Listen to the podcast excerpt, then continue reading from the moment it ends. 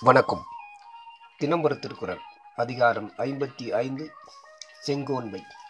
குரல் எண் ஐநூற்றி நாற்பத்தி ஐந்து. இயல்புலி கோல் ஒச்சும் மன்னவன் நாட்ட பெயலும் விலையுளும் தொக்கு. பொருள் நீதிமுறை தவறாது ஆட்சி நடத்தும் மன்னவனது நாட்டில் தவறாத பருவமடையும் அதன் பயனாக நல்ல வளப்பும் ஒன்றாக பெருகும். விளக்கம். நாட்டிலே நல்லாட்சி முறை நடந்தால்தான் நல்ல மழை பெய்யும். நல்ல விலையிலும் மிகும். மக்கள் சுகமாக வாழ்வார்கள் என்று கருதுகிறார். இயல்புலி என்பது உலகியலையும் மக்களியலையும் கருதி காலத்துக்கும் இடத்துக்கும் ஏற்ப அரசு நடத்தப்பட வேண்டும் என்பதை குறித்து நின்றது. நன்றி.